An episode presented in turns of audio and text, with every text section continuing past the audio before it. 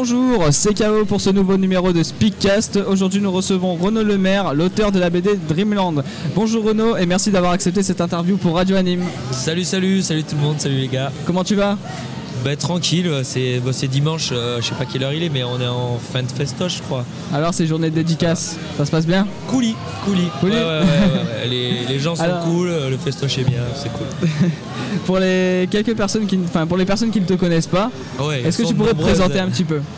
Euh, Vite fait, ben, euh, je, je, suis l'auteur d'un petit manga qui s'appelle Dreamland édité chez Pika Édition. Aujourd'hui, on est à 16 tomes, ça fait 10 ans que je fais ça. Euh, donc voilà, auteur de BD. Hein, D'accord. Euh, actuellement, pour Dreamland, euh, il y a 16 tomes. Combien est-ce que tu en prévois au total alors si tu crois que je vais te le dire mon petit gars, non non je, sais combien il y en aura. J'ai écrit le début et la fin. j'ai écrit le premier chapitre et le dernier. D'accord. Ça fait 10 ans. j'ai mon j'ai tout mon axe narratif et tout donc ouais ouais je, je, sais le nombre mais je le dis pas. Donc même l'éditeur le. Même pas une fourchette Non, pas de fourchette, pas de couteau, rien. Non, On n'est pas à la moitié. Ah, avec ça, c'est mort, tu sauras. Donc non, non, je dis rien. Euh, après Dreamland, est-ce que tu as l'intention de lancer une autre série ou un one-shot? Euh, Sûrement, et même peut-être pendant. Parce que j'ai plein d'idées. Les trucs que je peux mettre dans Dreamland, euh, je les mets. Mais après, je suis un gars qui a, beaucoup d'idées, donc euh, j'ai pas mal de scénars en stand-by depuis déjà pas mal de temps. Je sais que d'ici deux ans, il y en aura d'autres. Donc tu vois, euh, c'est chaque chose en son temps. C'est vrai que comme faire du manga en France, ça prend du temps. Donc je peux pas faire deux BD ou deux séries en même temps pour l'instant, surtout que c'est un peu galère. Donc euh, pour l'instant, tous les scénars sont en stand-by. Ça sera pas forcément des mangas. Tu vois, j'écris, je fais les scénars selon, euh, selon le scénario. Voilà. Euh, le, format selon le scénario, tu vois. Donc euh, j'ai des scénarios pour de la franco-belge, enfin un peu plus important que la franco-belge, parce que 46 pages, moi ça me ça m'étrique un peu, mais des formats un peu hybrides de toute façon, hein. comme Dreamland est quand même un peu hybride parce que c'est format manga mais fait par un français. Mais toutes mes histoires sont, sont dans le délire que dans tous les cas, moi j'ai besoin de beaucoup de pages. Mais de là partir sur une série noir et blanc avec plus de 10 tomes, non, je j'ai pas encore des scénarios aussi importants. Mais j'ai plein de scénarios qui me donnent envie de, de les dessiner. D'accord. Est-ce qu'on aura la chance plus tard de voir un Dreamland en animé? Eh ben non, enfin je pense pas. C'est pas prévu? Ben déjà c'est pas les auteurs qui sont à qui il faut poser cette question, tu vois. C'est vrai que le public euh, méconnaît un peu le comment ça se passe, comment on fabrique un animé, mais c'est jamais l'auteur qui est derrière, c'est jamais l'auteur qui valide, c'est jamais l'auteur qui est euh, qui fait que, que qui, valide les épisodes ou quoi. C'est l'animé, le monde de l'animé, de, euh, de produire un animé, ça coûte énormément, énormément d'argent. On parle de millions d'euros, pas de milliers. Et donc du coup, une fois que tout ça est signé ou quoi, c'est pas parce que euh, toi t'es pas content d'une scène qu'on va la refaire. Donc tu vois, l'auteur, j'exagère, hein, et pas le dernier au courant, mais on le tient au courant, mais c'est pas lui qui décide. Comme c'est d'histoire de vraiment, vraiment gros sous, c'est pas comme moi ou comme le faire de la BD où tu paies un seul mec, tu le payes 10 000 euros et il fait son univers. Là, tu vois. Euh, euh, faire un animé, il faut une boîte de prod, il faut toute une équipe, il faut un diffuseur, il faut machin, donc ça brasse beaucoup d'argent.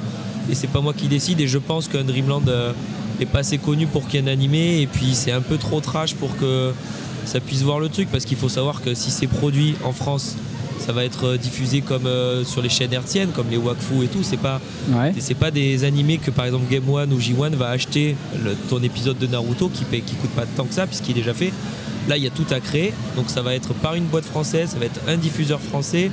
Et donc, si tu regardes aujourd'hui dans ces chaînes, euh, les dessins animés, ils sont à 8h du mat pour les ptios. Ouais, c'est vrai. Donc, c'est mort. Un Dreamland à 8h du mat pour un petit de 7 ans. Les fans crieraient au scandale. Donc, en fait, tu vois, c'est même pas que genre, euh, c'est, je te dis, pas, ça arrivera pas parce que c'est, ça le, ma série le mérite pas. C'est que c'est impossible qu'une série comme Dreamland voit le jour en animé aujourd'hui en France. D'accord. Ouais, après, je comprends. Euh, t'étais plus de la génération du Club Dorothée ou de Récréa 2 bah les deux, hein, euh, mais c'est vrai que j'ai plus de souvenirs du Club d'eau quoi. Je pense que j'ai commencé par Récréa 2, clairement, ben, j'ai suivi Dorothée. Hein. Elle était sur Récréa 2, hein, la meuf, et puis après partie Club d'eau, donc euh, c'est les deux. Hein. Ouais, ouais. donc nous, nous sommes une web radio spécialisée dans la diffusion de génériques d'animés rétro, comme du récent. Quels sont pour toi les trois meilleurs génériques japonais ou français?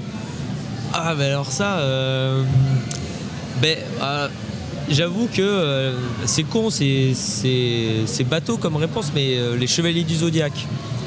donc Senseiya, mhm. on doit sûrement te répondre cette question, celle-là, mais elle est universelle. Puis moi, elle me rappelle, elle me rappelle le ptio qui était en train de dessiner, d'essayer de faire le casque de Pégase parce que je comprenais pas la perspective et tout.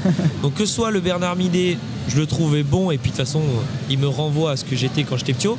Donc il y a la nostalgie qui fait que les Chevaliers Zodiac, ben, ça défonce. Et puis l'animé, enfin et puis la version japonaise de Senseiya, elle défonce, elle envoie du lourd. Donc j'aime bien. Sinon après, euh, moi je suis à fond, ouais, à fond générique, euh, un peu, euh, un peu, ouais. Tu vois, la dernière fois, je m'étais mis au pif générique dessin animé, donc il y avait du, de l'Olympe, du, du Magicien d'Oz et tout. Et d'un coup, tu dis putain, mais. Moi, je suis tombé sur du Col Je suis, tombé sur du Col Yoko quand j'ai tapé ça sur Google.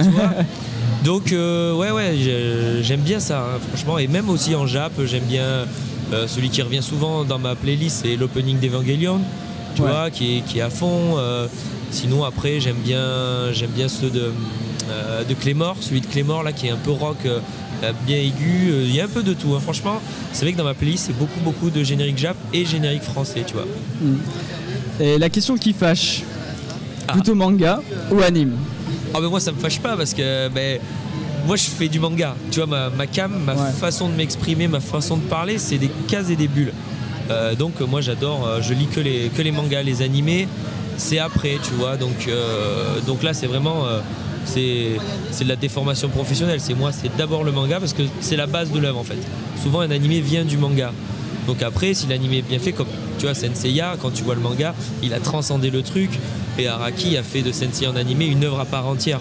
Donc, mais c'est, je pense que tu as trois exemples sur les 4000 euh, séries Jap, tu vois, où on pourrait dire que l'animé a apporté un truc de ouf. Donc, euh, l'animé, c'est le goodies ultime en fait. Ça sert à faire vendre du manga. Donc, euh, comme c'est un média de fou, le média TV, ça, touche plus de gens que le, le, média papier.